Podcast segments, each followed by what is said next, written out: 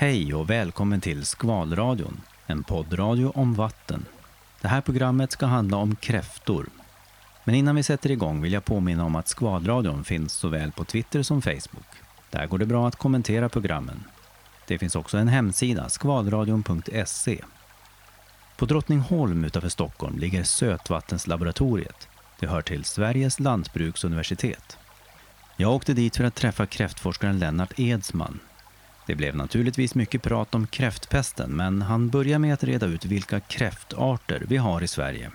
Från början hade vi då, när isen drog sig tillbaka för tio tusen år sedan, då, då vandrade väl, då var det sött. Östersjön var, ett, var en sjö, en jättestor sjö, det var sött och anslutssjön. Och då kunde kräftorna, hade ett antal tusen år på sig, så, så spred de sig upp från kontinenten. Så det var, den hade vi, och den hade vi då fram till nittonhundrasextio var den enda arten vi hade av stora sötvattenskräftor. Men då tog man in signalkräftan från Nordamerika för att bättra på fisket. Och så trodde man att man skulle komma till rätta med problemet med en sjukdom som heter kräftpest. Eh, och då, då skulle man ta in en immun nordamerikansk art. Och som hade, kräftpesten kommer från Nordamerika och signalkräftan kommer från Nordamerika. Det här visade sig vara fel sen, men, men det var det man visste och trodde då. Så då fick vi en art till som heter signalkräfta, och den spred man lagligt till att börja med och numera illegalt då. Sen så har vi nu, sista året har vi fått in på två ställen i det här laget, en, någonting som heter marmorkräfta. Det är, en, det är en art från akvariehandeln kan vi säga. Som ursprunget är nog eh, Florida, Georgia i U S A. Den här marmorkräftan då, vad, vad har ni för tankar om den? Är ni rädda för att den kommer att sprida sig?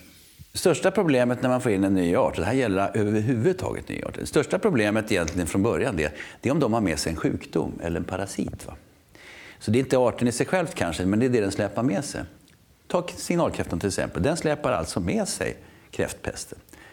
Så att även om den skulle kunna konkurrera ut flodkräftan så är det inte det som är största problemet, utan det är den sjukdom den har med sig som slår hårdare då på en inhemsk art.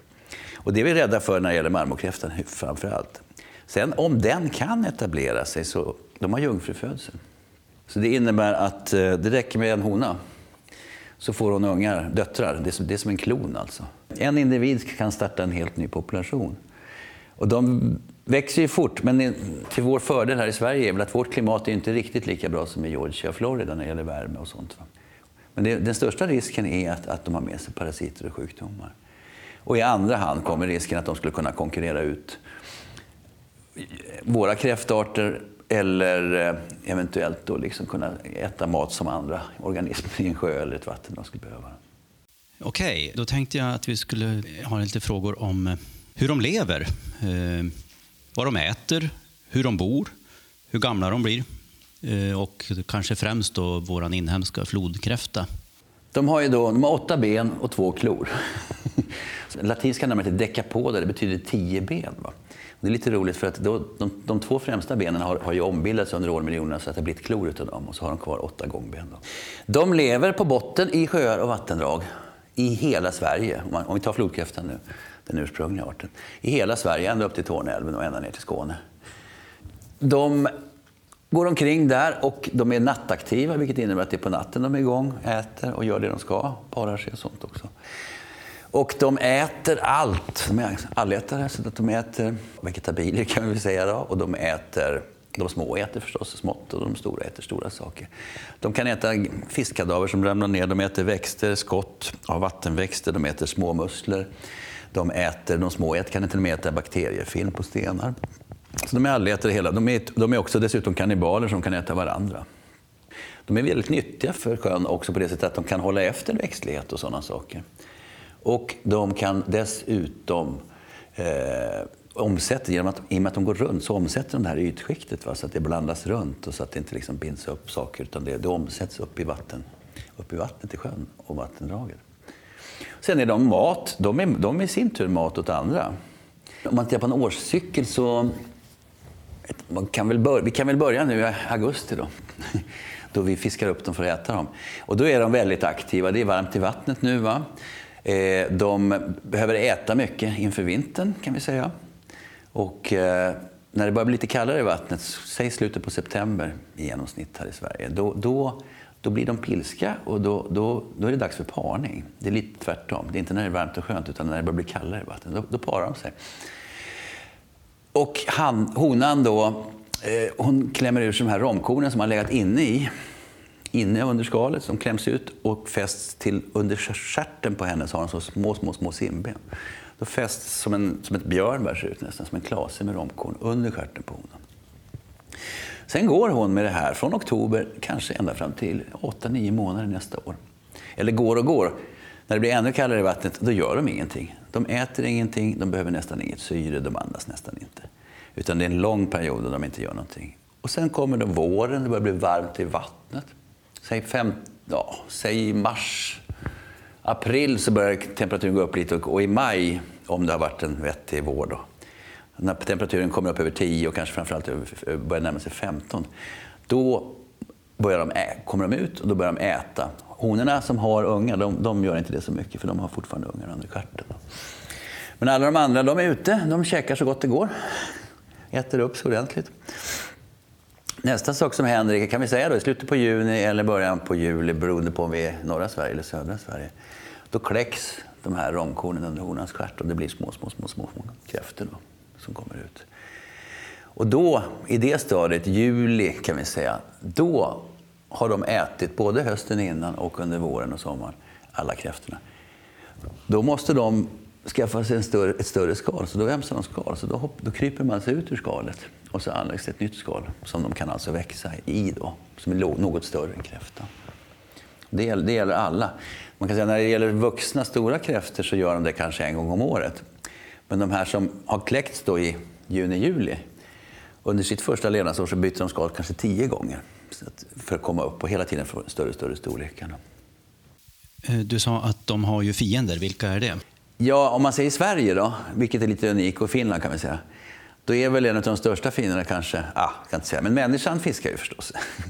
Men sen har man då, kan vi gå från människan, vi går ner då i näringskedjan. Mink, mink har varit ett problem, mink är, är duktig på att ta. Tidigare när vi hade mycket utter så var ju, åt utter kräfter, men vi har inte haft så mycket utter. Men nu när den kommer tillbaka i för sig så kommer de att äta ungefär som minken. Sen har det ju vattensork, sånt kan ni plocka dem. Och det, nu pratar vi än så länge då däggdjur då, som är uppe, uppe på, på, ovanför vattnet som går ner och tar dem. Eh, men du har fåglar också, alltså häger och så vidare, alltså de som går och plockar saker. Och jag menar, en liten kräfta är ju en centimeter lång och de stora är ju elva då. Så att olika stora fåglar kan ta olika stora då. Och sen går vi ner och tittar på, som jag sa, de är kannibaler. så, att, så att de kan äta varandra. Men det är liksom inte regel. Men sen har du fisk då. Abborre, ål och lake kan man säga är de fiskar som äter väldigt mycket. Och sen har det då även i och för sig gädda. Och det har ju liksom andra fiskar också. De här små ynglarna, de är ju, de är ju lämplig mat för många fiskar. Och sen har du en del insekter, en del sländerlarver. Kan vara rätt så pigga på att käka små kräftor också. Det där innebär, som jag sa, att man säger det att i och med att de är nattaktiva, många av de här fiskarna, inte alla men många av de här, är ju dagaktiva. Och det innebär att man kan liksom fly undan i tiden då från att bli uppäten. Men de måste ju också ha ett skydd, va? Både mot sina fränder som, som, som kan äta upp dem, men även mot fisk och även mot fågel. Så att de behöver liksom, man säger, vad kräftor behöver, det är, det är mat, bra vattenkvalitet, värme och, och ett bra skydd. Och har de alla de här sakerna, då klarar de av att det finns mycket fisk också, så för det kan de hålla sig undan. Vad har de för krav på, på sin miljö, på vattenmiljön? Ett problem som vi har haft här i Sverige och som vi delvis åtgärdat, det är försurningen, va? För de har kalk i skalet och så vidare. De är väldigt beroende av att det får inte vara för surt. Det gäller ju fisk också, men, men det gäller i väldigt hög grad kräftor. De tål inte. De tål alltså inte att det blir för surt. Om det börjar gå ner under sex, pH sex som man säger då, eller under det då, då, då kanske de vuxna överlever, men de, de klarar inte av det här med att ta fram ungar, va? Så i längden då, och vi har haft väldigt mycket försurning om vi går tillbaka till sextio, sjuttio, åttio, nittiotalet, va? Och det var ett jättestort problem, nästan lika stort som kräftpesten eller nästan värre. Och det var orsaken till att kräftorna gick tillbaka på många håll. Även om man skyllde på pesten så, så var det borta i Värmland och Dalsland så var det faktiskt försurningen som tog dem. Eh, och det där har man ju, vi har ju kalkningsprogram, vi har jobbat länge med kalkning här, så att det där har man kommit till rätta med på många håll och kanter. Sen får det ju inte, mat är bra, så att, när, det, ska, att det är näringsrikt är liksom ingen nackdel om det inte blir för mycket. För då ramlar den här, då göder den upp då alger och växter, och så ramlar den ner på botten, och när de bryts ner så blir det syrebrist. De behöver syre. Lite tillbaks till det du pratade om förut. De hade tio ben från början, nu har de åtta plus klorna. Vad har de klorna till? De, de kan bearbeta, plocka in och bearbeta mat med detta. Men sen är de rätt så... Ska vi, säga, ska vi säga att de är aggressiva? Jo, det är de. Alltså, de slåss rätt mycket. Det är ju ofta, om man säger en hona som kläcker fram sina ungar till exempel då. Hon kanske kan ha, om hon är hyfsat stor, kan hon ha hundrafemtio ungar. Tänker, och det går tätt med honor så blir det väldigt... De måste, maten kommer inte räcka till, alla kommer inte ha skydd. Så de konkurrerar väldigt mycket med varandra. Och de använder klorna när de slåss alltså. Hur är läget idag för flodkräftan? Vi fick pesten i augusti nittonhundrasju.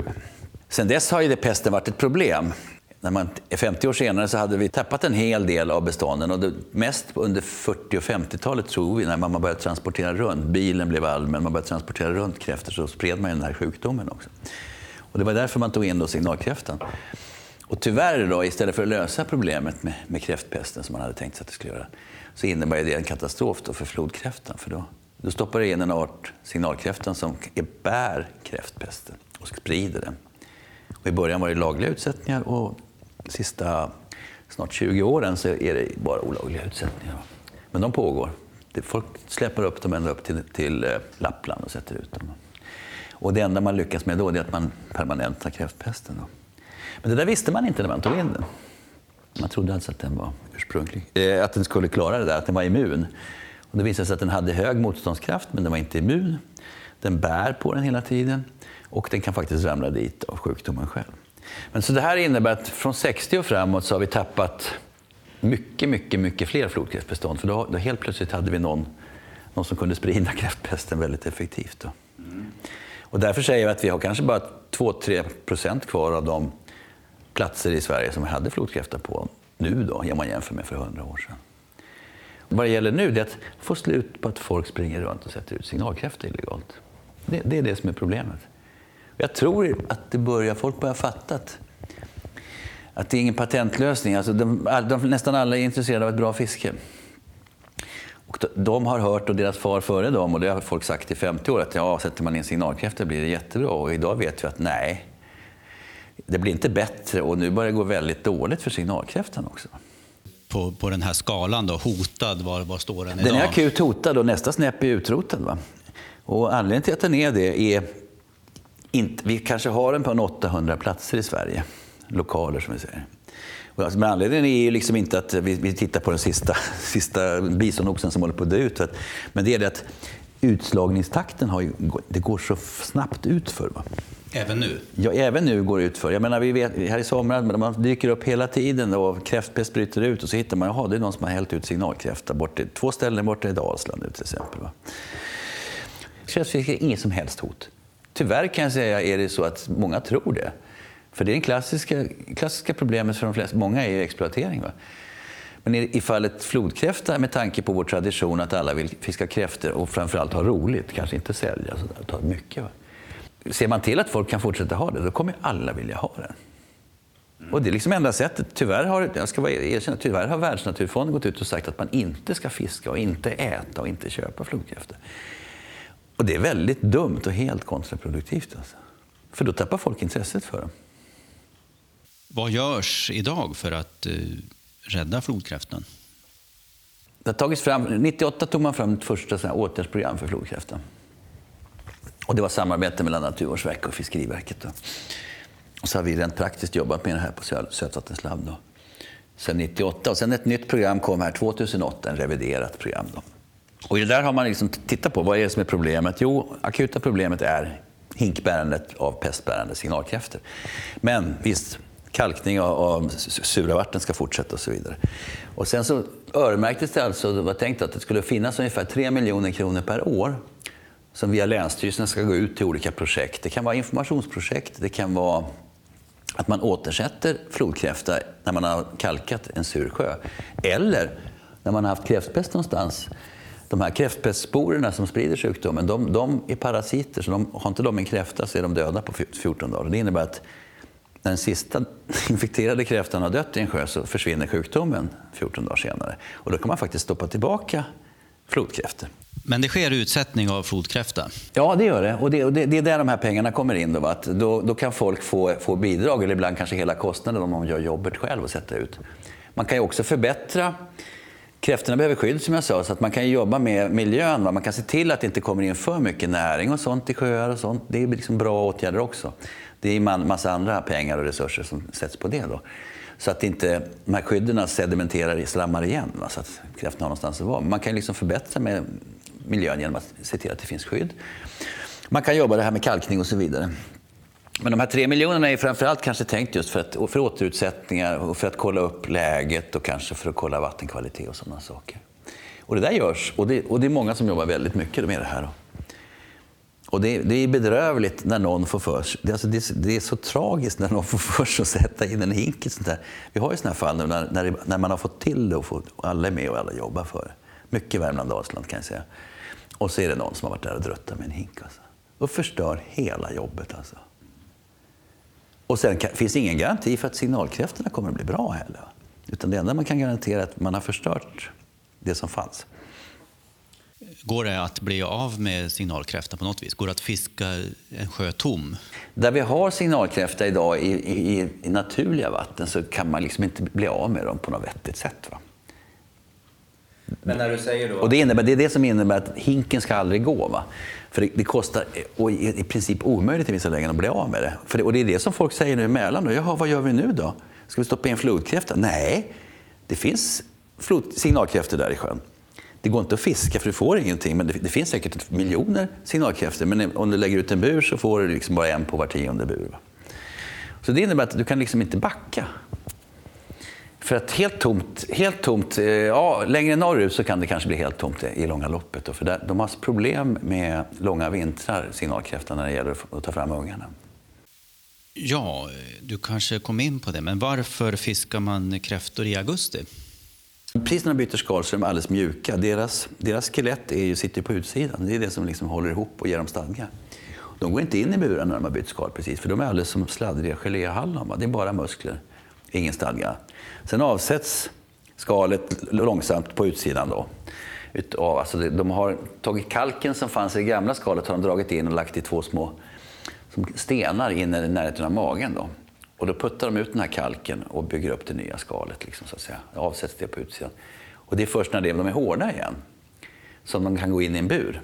Och framförallt honor som har haft ungar, de ligger lite efter. De ömsar inte skal först de är klara med ungarna.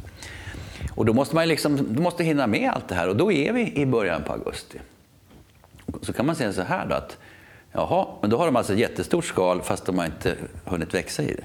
Så väntar du till september. Då har de hunnit äta en månad också. Och så blir de mer välmatade. Så bästa kräftfisket är ju faktiskt då i september. Va?